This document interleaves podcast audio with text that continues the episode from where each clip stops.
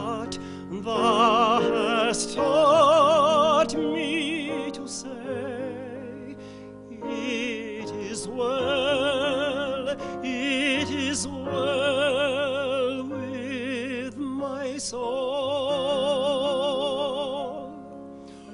Though Satan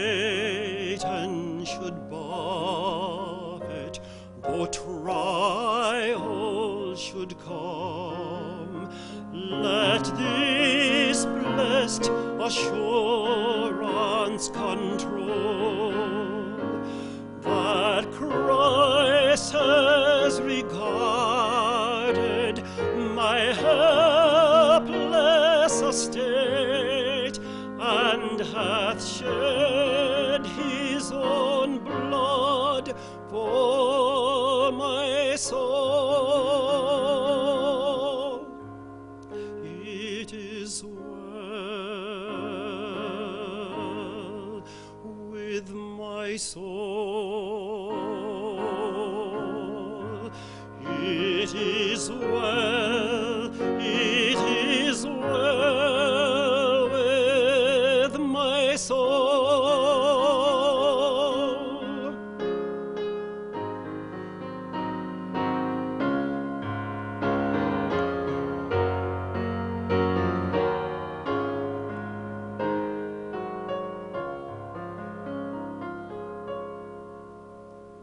My sin, oh, the bliss of this glorious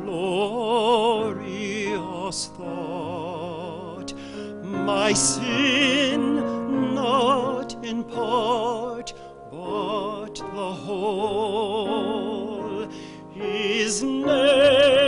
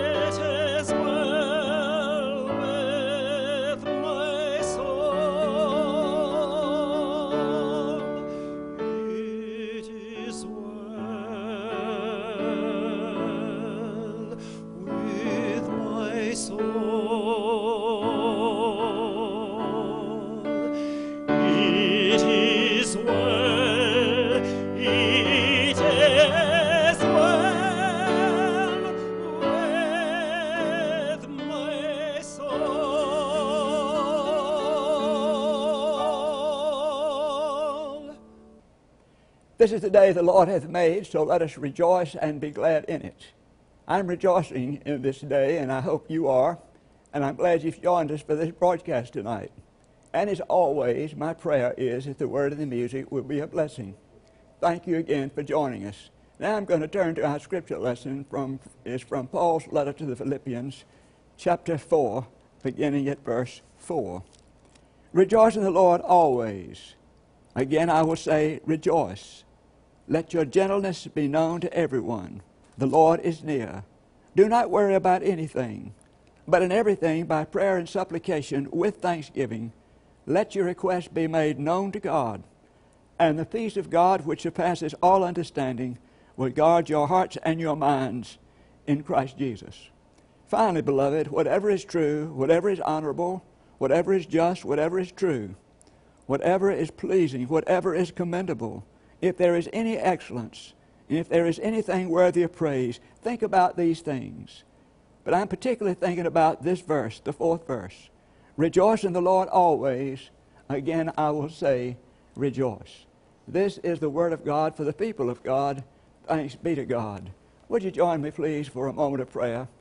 Oh God, let your will be done, nothing more, nothing less, nothing else.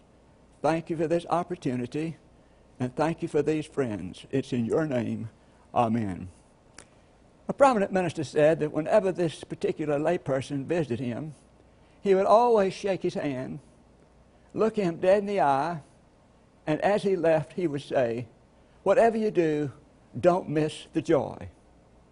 Now, that's a good word for all of us. Whatever you do, don't miss the joy. And yet, so many people today are missing the joy. So many religious people are missing the joy there are many religious people who see faith as a source of goodness, but not of gladness. Not of gladness. And what about those outside the church? Not much happiness out there either. Which one of these words or words would you use to describe the condition of the world today? Listen anxious, fearful, hardened, stressed, gloomy. My guess is you would use all of those words, but you would particularly use the word gloomy because that's the way it really is. So, what is one of the world's greatest needs? One of the world's greatest needs is for joyful people. Joyful people. A few years ago, my wife and I were in Boston, Massachusetts, and we went by to visit the great church, Trinity Church. Years ago, they had a well known minister there. His name was Phillips Brooks. Phillips Brooks was such an outstanding person that his books and sermons have been written everywhere. On one occasion, there was an article in the Boston paper, and it said this It said, The day was dark and gloomy, but Phillips Brooks walked down Newspaper Row, and all was bright. That's the idea. Thus, the relevancy of Paul's words in our text. Paul says, Rejoice in the Lord always. Again, I will say, rejoice. But it's a special kind of joy that possessed Paul. It's a joy independent of earthly circumstances, a joy independent of desired comforts or good health or big successes. Paul had none of these things. And Paul was writing this from a Roman prison cell. In addition, he was concerned about the tough times the Philippians were going to have as they moved forward with the gospel of Christ. So, how could Paul possibly be joyful in this situation? The key is he was not joyful, he was joyful in the Lord. And that is something quite different. That is the secret of Paul's success, and that is also the secret of our success. What does he say to us? He says, Rejoice. Rejoice in the Lord, I say. The fruit of the Spirit is joy. Joy. Joy is rooted in a vibrant faith. Joy is rooted in a vibrant faith. There is a tremendous difference between these two things happiness and joy. Each springs from a different source. Happiness comes from the Latin word hap and has to do with circumstances or happenstances. Happiness, therefore, is based on circumstances or happenings. And we continually never arrive at happiness because the circumstances are always changing. Now, sometimes we get one circumstance under control, but then another circumstance breaks out and causes us great discomfort. So I think that happiness is a myth because our circumstances are never everything desired. Recently, a friend shared with a minister that she had gone to an art museum in New York City. And she said that she went into this museum and she went into one of the special exhibits, and it was an exhibit related to roads. There were all kinds of roads there. there was a beautiful interstate highway, a wonderful city thoroughfare, a quiet country road, a suburban road, a path, a mountain path. But at the end of this hall, there was a beautiful, huge picture of a road, a road. And this lady said to the minister, she went and stood before that picture. It had beautiful pastel colors. It was so spiritual and quiet and peaceful. And then she noticed underneath the painting were these words, The Road to Happiness.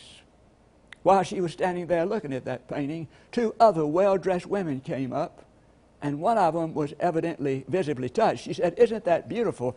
The other said, Oh, it's beautiful, but there is no such road.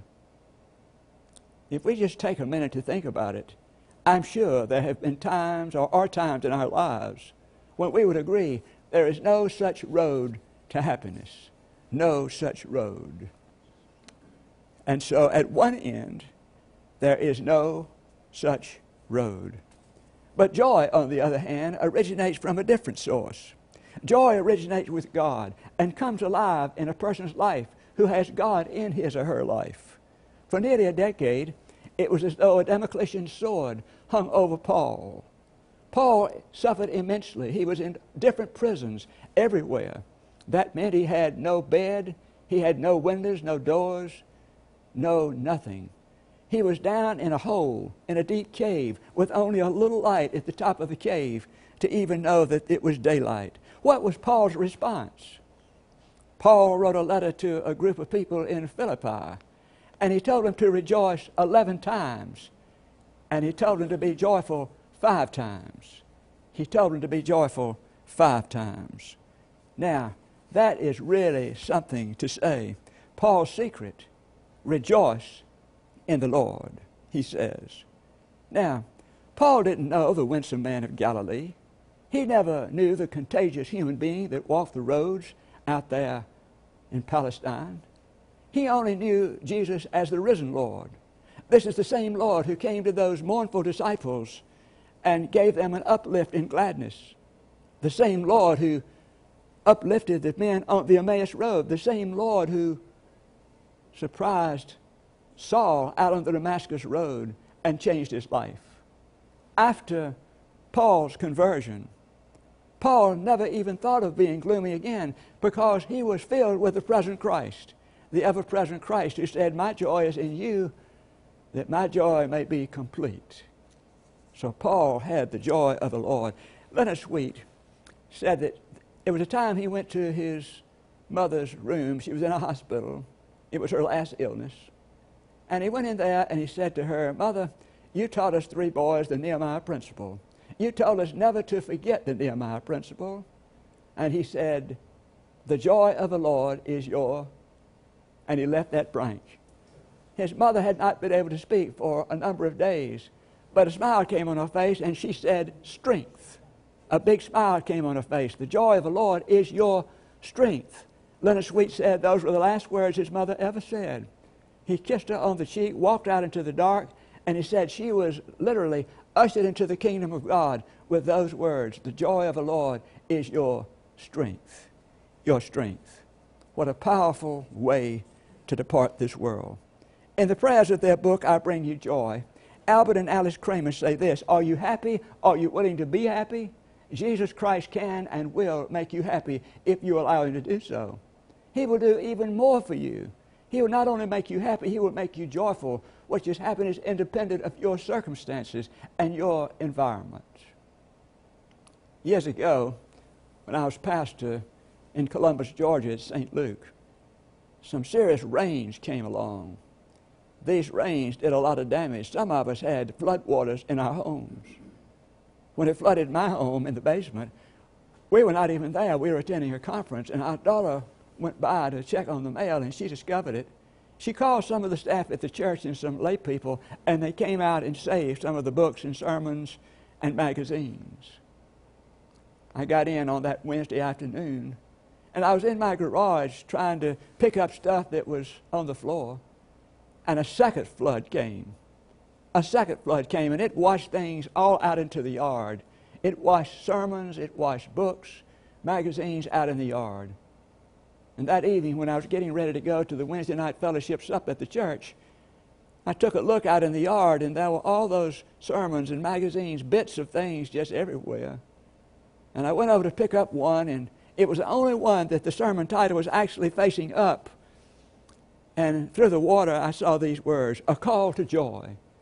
I immediately knew that that was God's message to me, a call to joy, and that's also God's message to all of us. A call to joy, and He will make us joyful if we will allow Him to enable us to be happy and joyful. And then, secondly, joy is interrupted by joy breakers. Joy is interrupted by joy breakers. You know, there are certain things in our lives that will interrupt our joy. The first joy breaker that I would mention is selfishness. Someone said, None of us have to be taught to think of ourselves.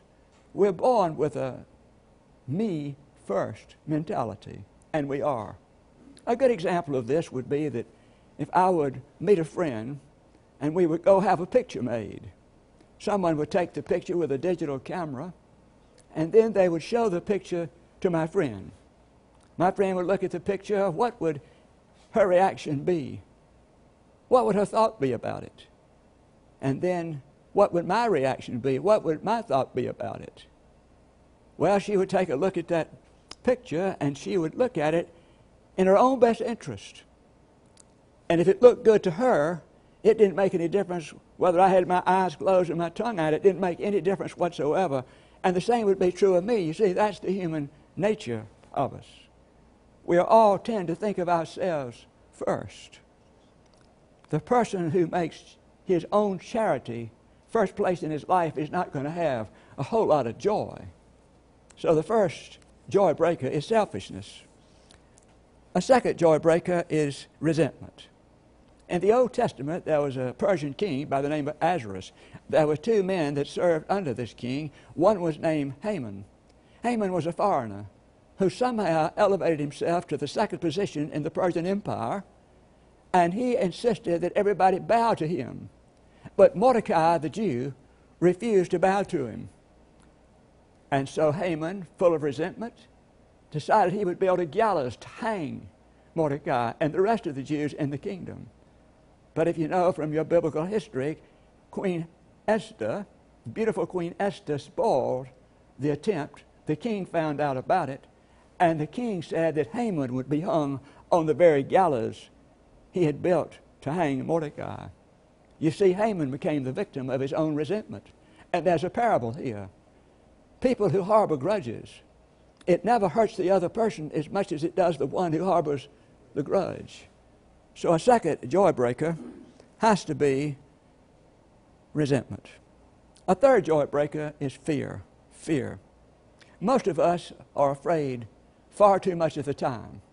We're afraid of death. We're afraid of life. We're afraid of failure. We're afraid of relationships. We're afraid of getting too close to somebody. You name it. We are all afraid.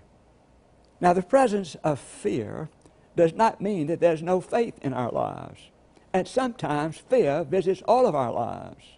But the important thing is to keep fear a visitor and not a resident. If fear is a visitor and not a permanent resident, fear will not do us too much harm. But if that fear becomes a permanent resident, it will destroy our joy. And then a fourth joy breaker is greed. Greed. Far too many of us, so much of the time, are concerned with what's in it for me. And if we get so concerned with what's in it for me, we put the emphasis on getting and not giving. Consequently, we're going to live shallow lives and we're not going to have much joy. You see, God was a giver. God was a giver, and He wants us to be givers too. And if we want to be full of joy, then we must learn how to give. You know this stuff of life that God blesses us with? He blesses us with it so we can give it to other people, not so we can keep it ourselves. And then a fifth joy breaker is self pity. Self pity. Do you want to feel better about yourself? Then remember you are a child of God. You're made in His image, and nothing can ever, ever, ever take that image from you. A teacher asked her little pupils, What's in the world now that was not here 50 years ago? A little girl held up a hand and said, Me. And she's absolutely right. Absolutely right. So you see, there are certain things that if we allow them are called joy breakers and they will break our joy. And then the last thing I want to say is this joy is a byproduct of holy living and serving. Beloved, too many people think that joy is just some kind of magic thing that's going to descend upon us as we relentlessly search for it. Joy is not an end in itself. Joy is a byproduct of holy living and serving. Jesus said to his disciples, Seek ye first the kingdom of God and his righteousness, and all of these things shall be added to you. All of these things that he talked about being added to you, that's our material goods, food and drink and clothes and shelter. Jesus said, Don't seek these things first. Seek first the kingdom of God, and these things will be added unto you. They'll come as a byproduct. Now, some of us are living joyous lives. Some of us are living joyless lives. We don't have much joy.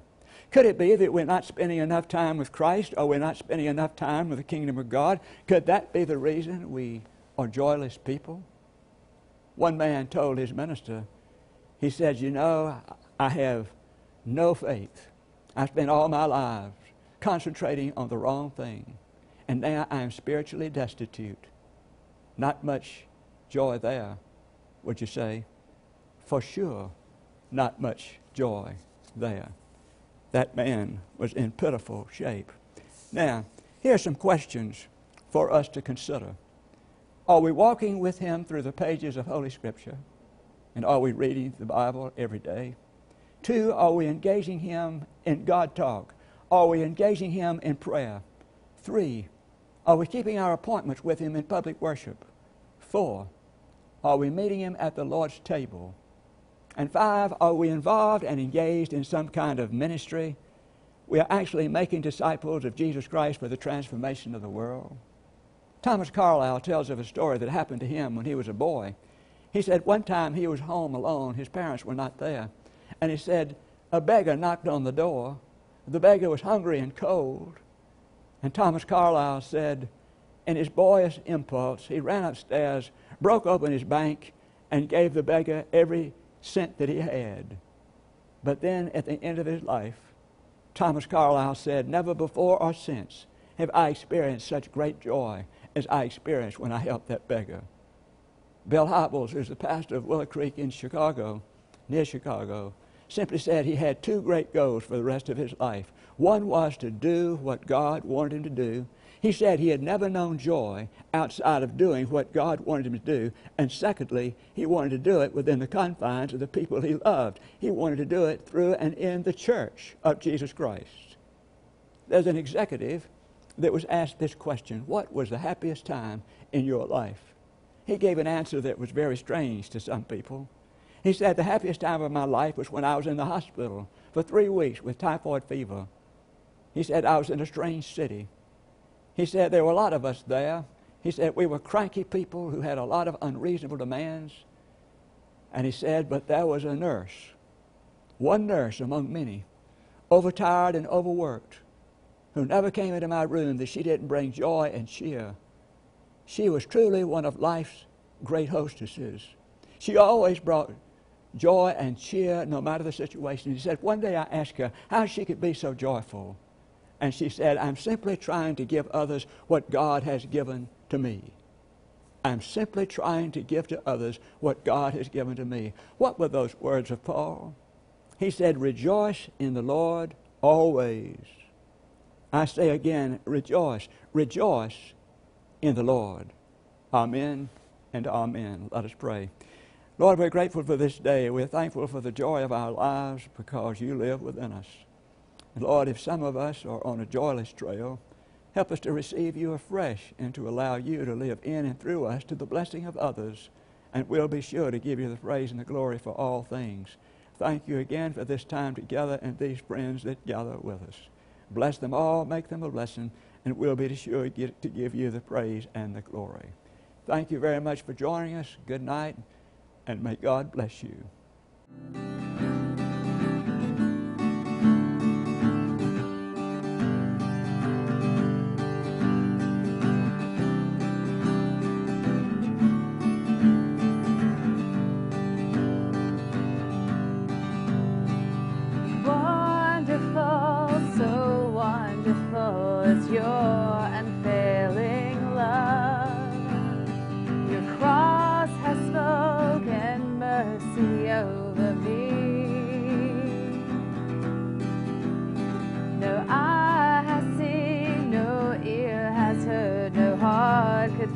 slowly